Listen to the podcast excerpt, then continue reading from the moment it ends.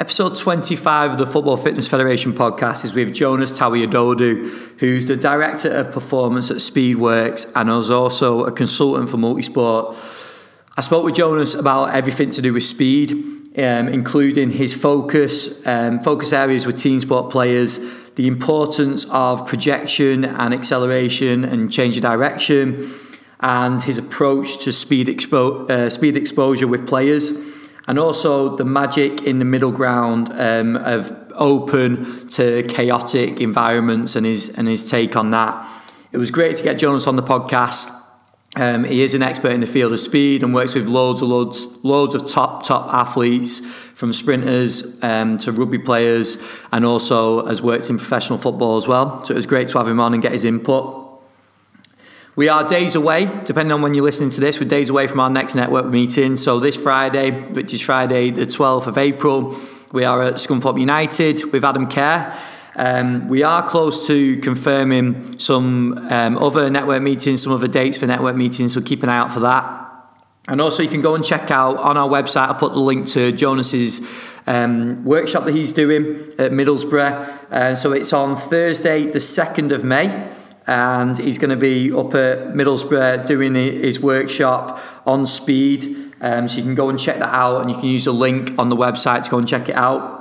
And please, as always, share this episode. It'd be great to get the information out that Jonas spoke about. And also head over to iTunes and leave us a review because it does help to get this, this podcast to more and more people. The views are growing all the time, but it'd be great to get more coaches, more practitioners aware of the content we're putting out um, and keep these quality guests coming. So thank you very much again for listening. And here's the episode with Jonas.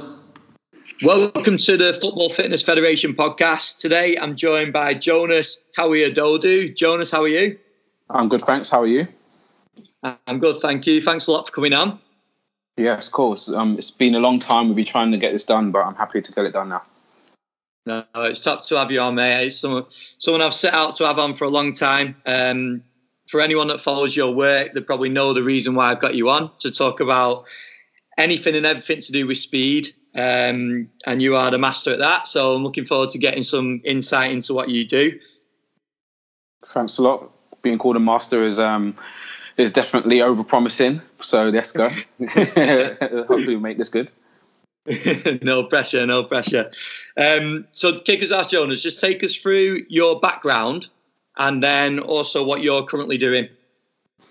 Okay, my background is I, I played rugby in school um, and and multiple multiple sports. I, I, was pretty fast, had some hand-eye coordination, but I was I, I was always quite fearless in in um, challenging myself to learn new skills and um, learn by rote and learn how to do it in chaos. So th- that was always a fun part of my own athletic journey.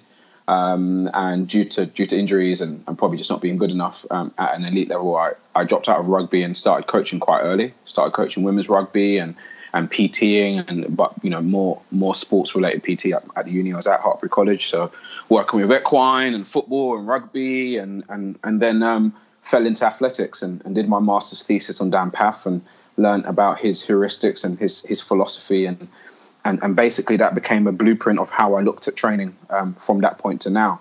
Um, and and the greatest thing about that is um, Dan's philosophy is an eclectic collection of of lots of different training philosophies, um, and um, he uh, or working under him and taking on his principles and then applying it in my own environment has kind of taught me that the basics always apply. The basics of movement, of coordination, of motor learning, of of training and adaptation, um, of of microcycle design, and, and and all of those important things that they apply um, no matter where I go, um, even in in um, in like a business environment. They they always apply because you know it's about understanding how to create change and move towards peak performance of an individual when there's multiple factors involved.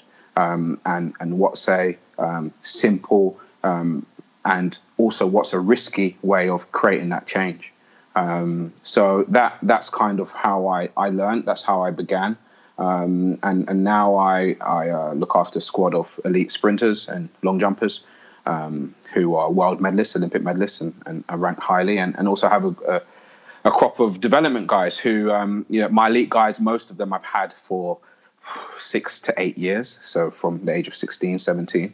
Um, and I've gone a journey with them, and, and now we're, we're starting a new journey with, with, a new group of coaches and athletes. Um, so most of my time, 70% of my week is spent at the track, um, long days at the track, um, in, on, on, track sessions and S&C sessions and meetings and reviews and all of that stuff. And, and, and then a third of my week is, is spent in team sports um, and spent uh, a lot of time with different football clubs over the past four to five years and, um, and rugby clubs. And, and now I'm back in, in international rugby. So it's nice to be back where I started. So you just mentioned about team sports there, Jonas. So obviously this is a, a predominantly a football podcast. So if you could you go through some of the, the focus areas of speed development for some of the uh, team sport athletes that you work with? Okay, fine. So I think the the first thing to say is that track and field coaches and coaching methods have been are are, are old. They they whatever I do now, I always say has been done before me lifetimes ago. Um, so the reality is the, the basics of, of training movement um, and, and creating adaptation are, are always the same. Um, but track and field coaches have got a bad name, maybe, or just a bad rep in team sports, um, maybe 10 or 20 years ago, purely because um, maybe the focus element um, of movement mechanics um, and how associated uh, the shoulders stay with the hips, let's say. So just, you know, good, uh, stable, upright running mechanics um, and arm action and leg action has been the focus, which is part of the athletic journey of the, the team sport player, but only a very um, initial part. It's a foundational part. It's a part maybe you continue to work on throughout their career, but it's it can't be seen as the only part of the week or the, the, the key variable you're trying to change um, the focus of the team sports guys moves from yes, can you um, you know can you do appropriate movement patterns um, and and be stable whilst doing it by all means that that makes sense that's the, the foundation of, of all healthy movement but it, it almost flips flips on its head and go okay well can you do these stable things in very unstable environments? Um, and so that has probably been my focus over time is learning how to develop the heuristics and basics of good motor uh, of just good movement patterns of, of explosive movement patterns that are safe as well as um, effective but also um, working with team sport coaches and working with um, team sport physios to find ways to transfer it from simple to chaotic environments I know we had a brief chat before about um, you knowing and seeing some of Paul Colbeck's work, and he was on the podcast on episode, uh, I think it was five or six, maybe four, yeah. possibly four, one of the earlier episodes, anyway. And um, Paul often puts a lot of work out about position-specific running or movement patterns that um, defenders will cover rather than attackers, and the differences in those positions. Yeah. how would you approach that with players? Um, well, I think you know how you approach it is being clear on what. So when when we're talking about acceleration and speed, um, if I break it down into uh, into key components, I, I, would always talk about the first priority being about projection. Can you move yourself from point A to point B? You know, from zero to ten meters um, in acceleration. That but projection is in all directions in all planes. So it might be can you um, be projecting yourself to ten meters, but at that at you know as you approach the cone, um, push the center of mass behind you. you know, create a large braking force, um, drop the center of mass and redirect it behind you sideways. Um, uh, or maybe it's a, so that's maybe a change of direction, or maybe it's a swerve. You know, can you be running really fast um, and and actually maintain speed as you change your trajectory a tiny bit? You know, you might run be running an S curve, or you might be running around a player or running in a circle. Um, so I think Paul's work is really good because it it describes how in the game of football for for different positions, how often are they running where their hips and shoulders are um, associated, uh, where they're um, running in a straight line and they're, and they're looking in a straight direction and they're moving in one direction versus, um, well, how many times are they actually accelerating on a half turn? You know, how many times are they accelerating from a, a rotated position?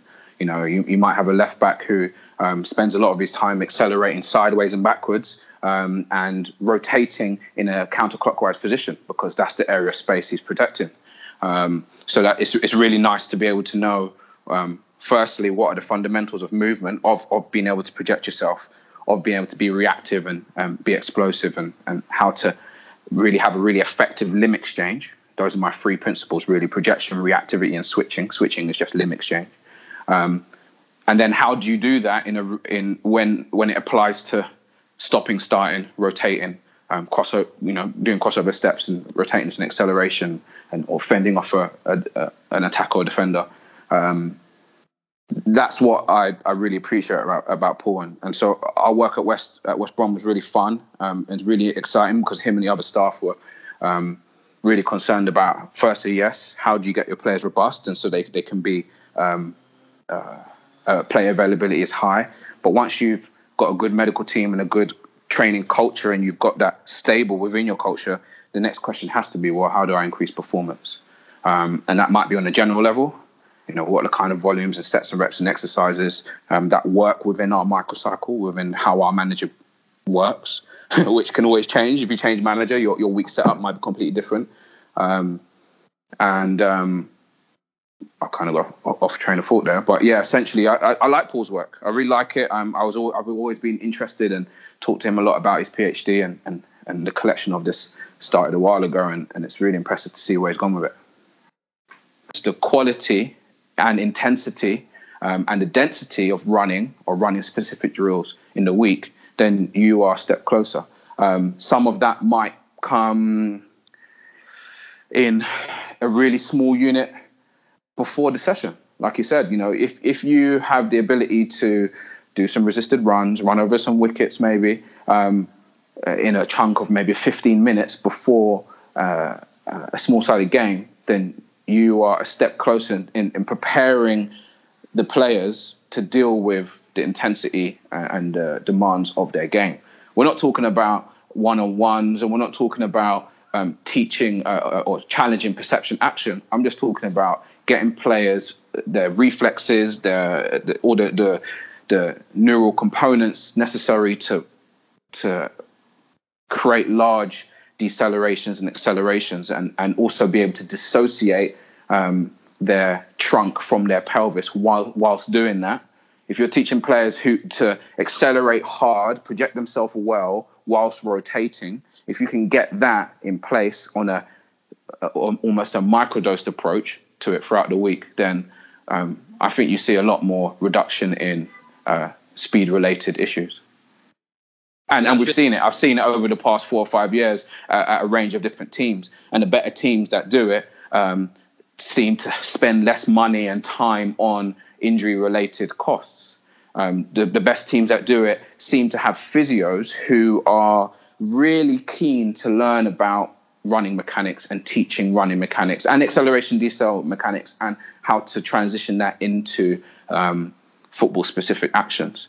Um, and those same physios would say that the players that were highly dependent on um, uh, massage and and preparatory work prior, like trackside type training or performance therapy prior to um, training or games, were the, were the same players who reduced that reliability that, that there was something that they couldn't necessarily explain, and some could explain because they understood understood the process. But essentially, an increase in um, a bit of training load and intensity that was specific um, and was economic in movement patterns was just reducing the wear and tear on players.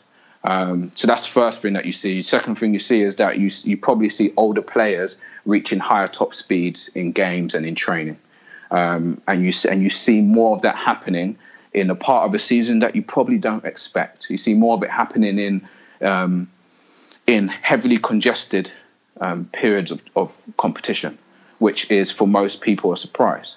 Um, but it's just the nature of training. Actually, you should get stronger and faster and fitter throughout a season, even if the training load's in, increasing, because your capacity to deal with that load should also increase. Um, but only if your microcycle is designed in a way that allows you to recover. Um, so off on a different tangent there, but have I answered your question? Yeah, definitely. I think that's top information because a lot of coaches who'll listen to this will one probably be limited on time in a certain way. Um, mm. they, they might only have a few minutes before a session at the start of a warm up, maybe to do some work. So you've really you've covered the approach that you take with that, which I think is awesome. Um, so I hope they take plenty from that. But I wanted you you touched on it a little bit, but how would um, some of the underpinning qualities like strength conditioning fit into your training cycle with footballers?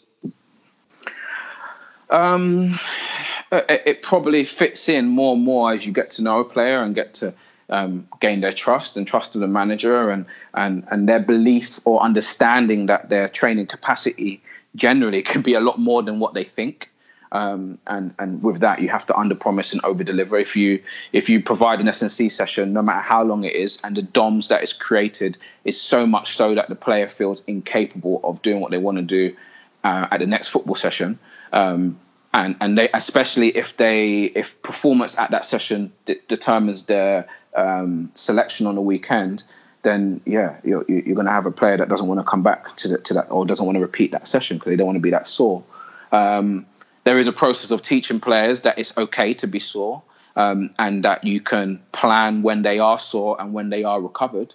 And once you have a player that can understand that, you can do a lot more in, in the week and in the session.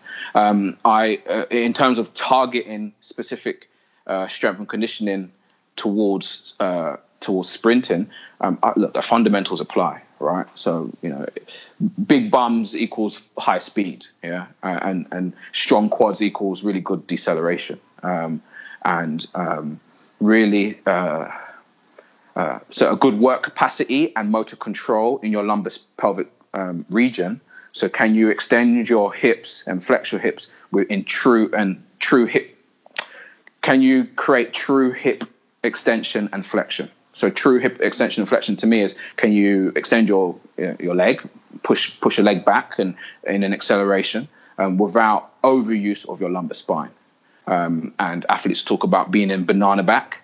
If you if you fall into a running pattern where you're having to extend your lumbar spine too much and push on the ground for far longer than you should, you create like a big curve in your back. So it's kind of like a banana back. Um, and if you have to bend your uh, flex your chest forwards to lift your knee up to your chest and hitch forwards, then you're you're just bending at the spine forwards to lift your knee. Your knee isn't actually going through true range. You are going to you are moving towards it.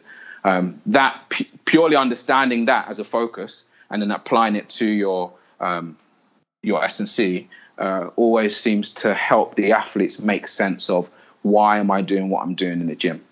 Um, and and again, so that that is all about creating buy-in, awareness, understanding, and then actually some of your cues in the gym, some of the um, awarenesses you want the athletes to create. Um, in the gym, you can be talking about what you're doing on the field. In the gym, if you if you're spending a lot of time doing resisted running, crossover resisted stuff, or um, a range of different plyometrics, uh, where, which need control as well as power, um, association as well as disassociation of joints, especially hip and shoulder, that awareness um, in the gym, in basic movements and more complex movements, really helps you try to solve the puzzle um, if you're working with a player on a, on a pitch who. Um, let's say we go back to that left back, and the left back is um, really good at tracking back and accelerating, rotated, um, but uh, when it's when it's time to actually commit to the acceleration, let's say the, the attacking player kicks the ball ahead and now it's a foot race. Um, when it's time to run, actually they don't know how to connect the joints. They don't have to create a really powerful hip extension and have a really stable ankle to push off of. Well, you have a player that is is good at maybe making decisions and good at um, tracking a player, but when it comes down to it, can't run very fast.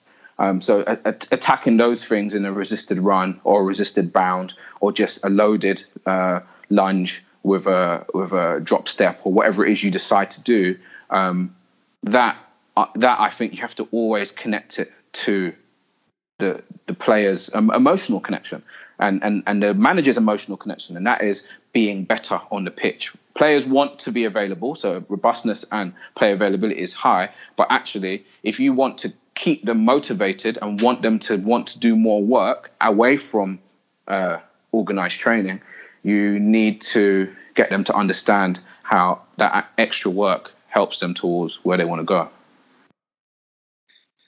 I love that you've highlighted that in terms of individual players because um, a lot of people we speak to, they'll they'll highlight things like that. So it'll be that certain coaches believe that all players should work on on technical work and to do with speed, and some believe that it should all be done in football. But you're saying mm. there that with in terms of the left back, if they've got um, good understanding and positioning and, and, good awareness on the pitch, they're able to um, see and, and react well to external stimuli and other players and the position on the pitch, the position of the ball, and all the rest of yeah. it. Yeah. But they just simply can't produce enough force or enough speed to, to get there. You're highlighting an area that they need to work on there. Yeah, so, being able to organise their pelvis, and you know, John Pryor talks a lot about, or at least I've heard him talk about a concept of acceleration imbalance. So it's about okay, fine, you know how to accelerate yourself well, project yourself well, and organize your limbs well. But you, when you're perturbed or having to do it from various positions, you don't know how to do it. Um, so that might be a scenario you, you have with players that actually uh, applying it into the context is an issue, or they just don't, like you said, don't have the fundamental ability to do it. Or maybe they do. You might have a scenario with the same player when it's time to go. If the player kicks it down the wing and down towards the touchline, um, they can chase. But if they cut inside of them, that that player is only skilled at, at turning counterclockwise. If you have a scenario like that, that that player will actually turn. So let's say the the attacking player cuts inside, the the defending player would only go the wrong way. If you go counterclockwise to catch the player, you're running the wrong way. You need to you need to turn clockwise. And a lot of players um, struggle uh, have a dominant leg for rotation, just like we have a dominant leg for pushing and a, a, dominant leg for being reactive and stabilizing our pelvis the same kind of thing applies in rotation. Some people are really good at throwing their shoulders to help them rotate and control their torso, and some players aren't. And we know that uh, the ability to control your torso um, and, and have pre activation in rotation and, and side lean, maybe dealing with a, with a change direction, is a big contribution factor to, um, to ACLs and, and, and even ankle related injuries. But I think there's a lot of data in the ACL. You know, the, the guys over in Ireland, uh, um, Andy Franklin and his group have, have really shown that quite clearly. So organizing your torso whilst accelerating, being able to associate and disassociate your shoulders and, and your torso when your legs continue to run and be effective in projecting you is a, is a massive skill set um, that, that we always want. And then the, the, problem we have in a team sport environment is, um, is figuring out who needs what. Or better yet, a more robust way of looking at it is finding ways to give everything, everyone, everything in at least a little bit. Um, so it might not be optimal, but it's it's robust. And and um, I, recently I saw a paper from uh, Mladen who who talks about that a lot, and it, it makes total sense. So I think the best coaches in the world for decades have been applying those kind of barbell type philosophies. In terms of your approach that you use with with teams. You spoke there about um, exposing players to different movements, and I wanted yeah. to ask you about how you'd approach a full squad of players. So, would you just look to expose every player to as many movements as possible to try and increase their toolbox, or would you mm. group players into small groups that you think need certain movements, or how would you approach that? Yeah, I think I think you you you apply apply all of those types of philosophies and organizations. So I think you firstly, yes, you're my my important point of call is if I'm given the opportunity to warm up the team, 15 to 15 minutes to half an hour, sometimes with England eight, eight minutes, um, if I'm lucky, then I would try to expose them to the key bits that I know are going to help. The key running drills, the key resisted bits that I know, um, and the key calisthenics um, and dynamic stabilities that I know will um, sort their bodies out and, and get them in a place where they they get rid of some of their inhibitions um, and and they activate some key things and stabilize some key things. So yeah, for sure, everyone needs that because not not because they're players or not because they play football, but because they're humans most of the time, at least. Um, and so we, we give them what they need. And then, like I said earlier, if you can influence um, the rest of training or any other parts of training, then then yeah, if you have a coach that is happy to do some running in whatever kind of guise, um, then yeah, if you can box the, the, the, middle, the central type players who do more excels, decels, and if you can box the wing um, and and and the attacking players who may maybe do a bit more um, high speed running and longer runs and curving runs, if you can box them off and in that same session have two groups or three or four groups performing um, running distances and speeds and even work to rest ratios that are similar to what they would need, then yeah, you are another step closer to um, improving the whole team. Um, and, and you might do that in various ways. You might do that in running relays.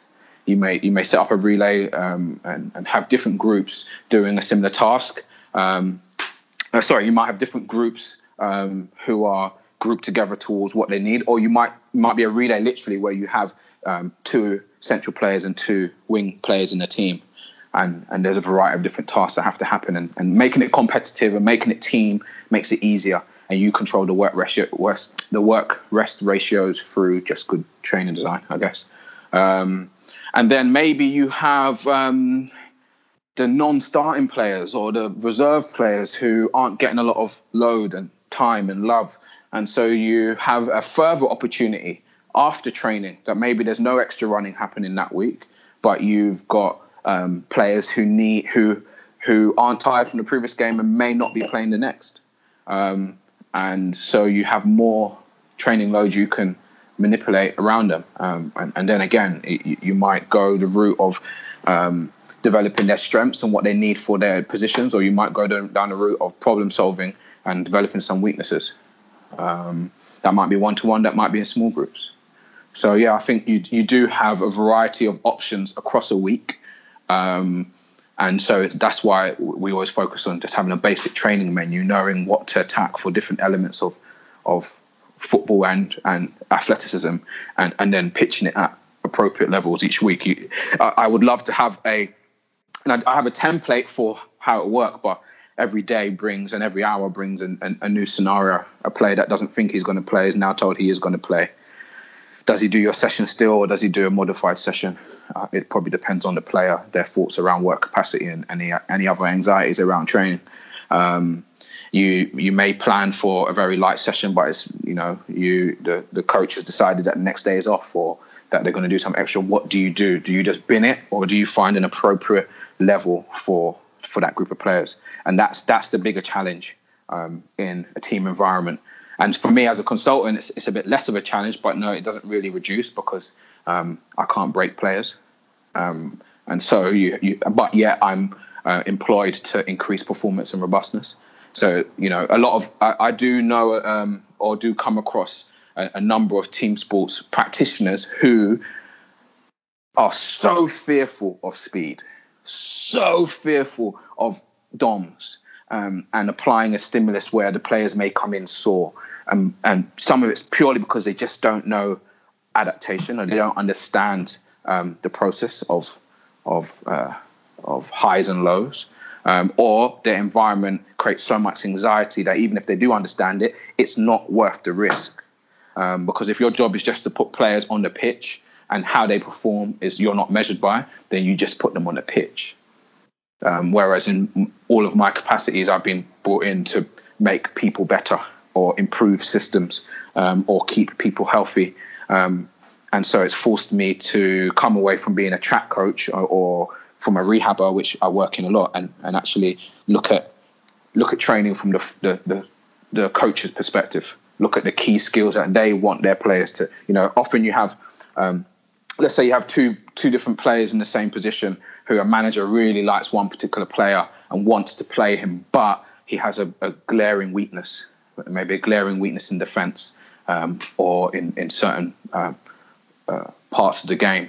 Um, that coach now has an issue. Do I just buy another player? I might not have the budget, or it might not be available. Do I play the player I don't want to play? Well, often that does happen. Um, or can this player get better at that weakness, or can he at least stabilize it? Um, and then my job is okay. Is it a physical weakness? Do I do I just attack it from an under, underpinning physical quality? Is it a technical weakness, or is it a perception action? Is it a tactical weakness? Um, and shit, I, I, I sorry, um, I'd, rather, I'd rather just attack all three. I'd rather make sure that I, I understand where where the underpinning quality is, it, where it is, like if I can rate it or if I can analyze it, if I can just find a movement that focused on it, uh, and I'd attack it, maybe in a warm up, um, maybe with some mobility exercise, maybe an S&C program. Um, then the technical, well, that's that's my gift. Like I'll, I'll figure out how to get the athlete to make sense of their movements and their coordinations and stabilities and and at least help them um, problem solve themselves. Um, and in the tactical, well, that's where I lean on technical coaches. You, you just have to watch enough of your of your sport and training of your sport to understand the types of situations um, and understand good um, and bad decision making based on that scenario. Like if I don't know a sport, it takes me longer to get to know the sport. But you know, over the past ten years, I've kind of been exposed to enough really good coaches where I can kind of steal their heuristics and and watch them and listen to them coach and make sense of it. Um, so yeah, if you if you can address all all levels of the continuum throughout the week for a particular player or set of players um, towards what they need in in a way that is organized that makes them a bit sore but not so sore that they they can't recover. And if you can go on a journey with them and, and, and empower them and teach them to problem solve, you know, I, I left teams and I've gone back um, or I've talked to old players and they still do an element of the routine that, that we set up for them, um, or they still have um, uh, uh, a lot of older players actually become very reliant on S&C. Like you, you'll be surprised the amount of older players who will get in early to do some upper body weights and some some low level low level core or some some uh, low level plyos moving into maybe more specific ones. And usually it's injury history that that guides that. You know, the the the guy with an Achilles or an ACL or um, who's fallen down and hurt, hurts their shoulder a lot, um, or the players that are, have been around long enough and their testosterone has peaked at 25 and now they're in their late 20s early 30s and they realize they're not the same actually those are guys that are really really really easy to influence because um, you show them a system or you, you, you empower them with a process and they feel the benefits and then they just take it on. The, the harder players and the harder teams are uh, to work with are teams that um, are full of young talent who can sleep three hours and turn up the next day and still um, score worldies and, and, and, be great players. That's hard. It's, it's hard when you have a team that can just buy any player uh, I saw an article on, um, I think Martin Buchheit's website, um, and the title, which was quite provocative, and I think it was on purpose, was uh, "Why Develop Speed um, Just by the Best Players," and and that well, that is what a lot of teams do, right? Um, and a lot of coaches and managers across sports can get away with breaking loads of players, but if they break a couple of eggs and they find a good one who's robust enough for their system, um, then that's often good enough. Um, but the, the scenarios that I work well in are with you know teams and players who um, want to be better and don't think just throwing money at something is going to solve it. Yeah. No, I think that's top information. It ties in really well with what um, in the last episode I spoke to Tom Little, who's at Preston, and he was speaking about managing the microcycle and how important mm. the microcycle was because football, and I'm sure a lot of other sports are similar, but con- it's constantly changing, the environment yeah. Environment changes depending on the result, depending on the coach, depending on whether the coach is still there. Like, it's always mm. changing. It's good to hear that you spoke about um, very similar approach and being flexible and adaptable in those circumstances as well. Yeah, yeah. Having your heuristics is important at first, um, and then creating a, a, a, an adaptable philosophy, an agile approach to uh, uh, applying those heuristics. That's where you can't you can't um, a mentor of mine michael falaka talks about you can't microwave experience um, you, you, you can read all the books and you can have a mentor and you can do all the important things to learn the heuristics and make sense of it but applying it at the right time and knowing when to bin it and knowing when to to do more than you planned yeah that always requires experience. And and and I make less mistakes now than I did um, 10 years ago. Um, and and and I hope to make less in, in 10 years time. And uh, I've tied that into with the last question, Jonas, in terms of what do you think some of the biggest mistakes players make? So whether that's players trying to develop speed on their own, like privately away from the clubs or at a lower level, or in terms of mistakes that clubs will make, or not necessarily mistakes, but how they could um, increase the effectiveness of a, of a program for developing speed? Well, I think like, like a lot of people start to say a lot, and and um, Robin, the, the physio at Derby, uh, I love the guy. He's he he always talks about the speed vaccine and creating um, and developing the right, earning the right to do speed. Um, and I think often people think doing speed or running at 100% or 101% is the only way to develop speed in in in sprinters in or in running athletes. Um, whereas, so that's probably the first mistake that pitching it at too higher intensity is and and too and maybe too dense a uh, microcycle can be the big issue. I mean, I'm a sprint coach, but I spend more time um, learning from S&C and physiotherapy and osteop- osteotherapy, uh, osteopathy, sorry, um, than anything because it's very easy to break athletes. It's very easy to break players by shooting too high um, and not recognizing um, or not developing and earning the right to run fast. So finding um, exercises, drills, training design that um, has maybe a more extensive development on the key key contributors to to running fast um, is probably a bigger priority for me than getting people on the pitch um, on your mark, set, go, run as fast as possible. Let's look at your GPS. Did you run a PB? That that isn't speed work. I think developing underpinning qualities um, weighs a lot higher uh, on my priority list. So big. So the bigger mistakes is doing things too fast too often. Um, the uh, the ways to be more economic is understanding if you're if you're watching the running cycle or or rehabbers. Rehab is the easiest example.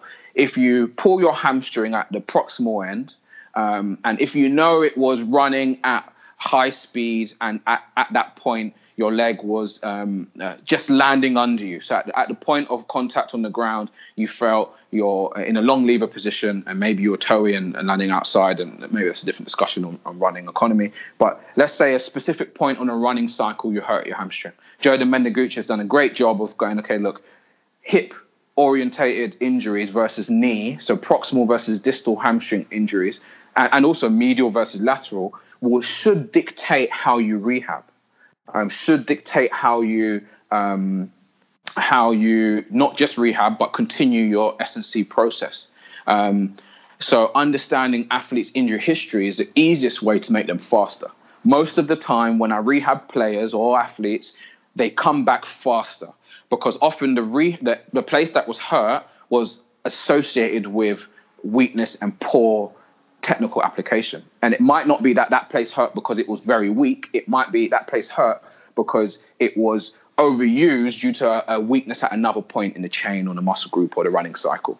So I just, that's an important caveat. I don't think injuries are always due to weakness prior for that area. It could just be overuse. Then the, the real question in rehab is then understanding, or in the speed training, is understanding um, if there's overuse here, what is underused? You know, why is there a asymmetrical pattern, or why is there an uneconomical running cycle? So maybe that's the the the. So if the biggest problem is overuse of pure speed work, I think the biggest or the best solution is understanding running, the running cycle, um, and how you can target um, adaptation to specific muscle groups and specific muscle patterns. Because once you understand that, you make players healthy and more robust and more um, economical in their movement.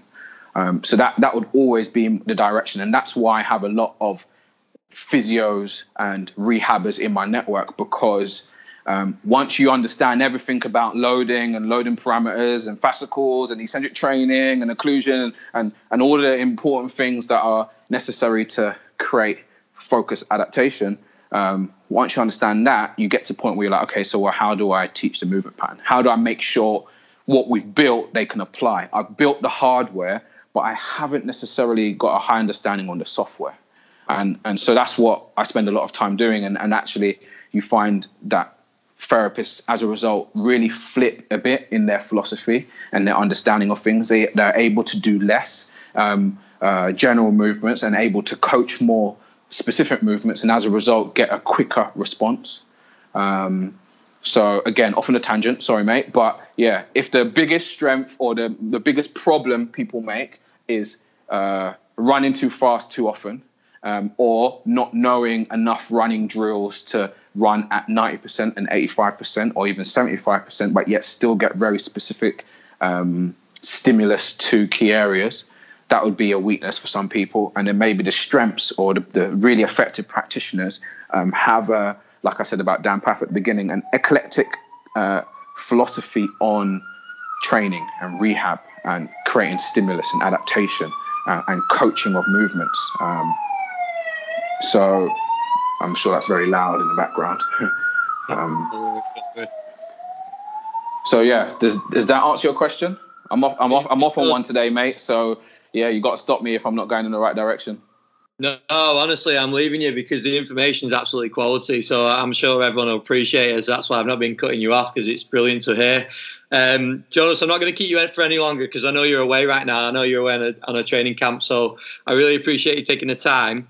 Um, is there anywhere that people can follow you or, or watch the work? yeah, do? so um, Speedworks Training on on Instagram. I think Speedworks Speedworks dot training, um, and maybe the same thing on Twitter.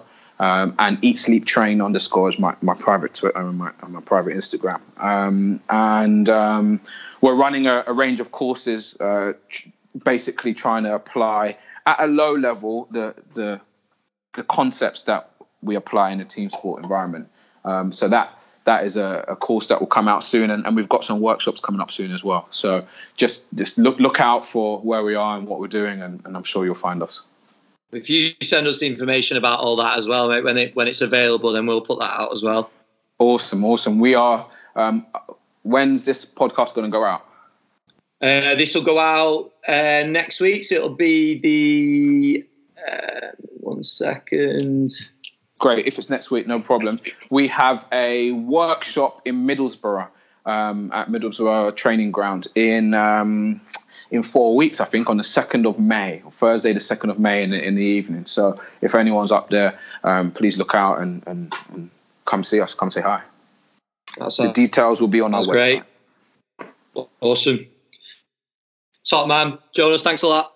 No worries, buddy. Thanks for the chat. Talk to you soon. Cheers, mate.